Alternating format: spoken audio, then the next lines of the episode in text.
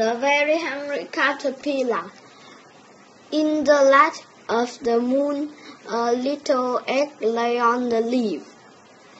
One Sunday morning, the warm sun came up and poof!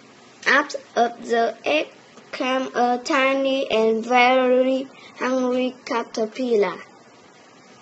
He started to look for some food. I'm so hungry.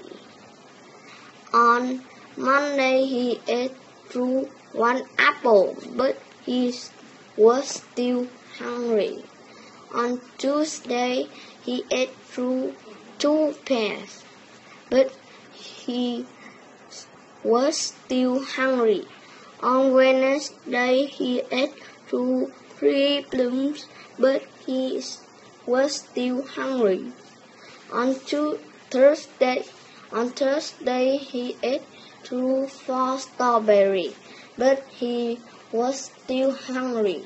On Friday he ate two five oranges, but he's still hungry.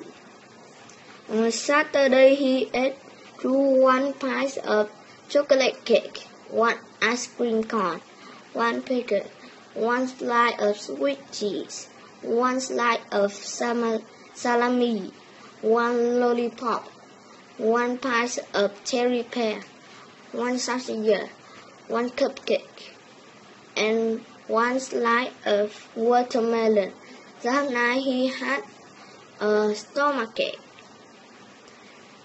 The very hungry caterpillar then ate through one green leaf. He started to feel better. Now, the caterpillar was no longer small. He was big fat caterpillar. He built a small house, carved a cocoon around himself. He stayed inside more than two weeks. He then he nibbled a small hole in the cocoon, pushed his way and a beautiful butterfly.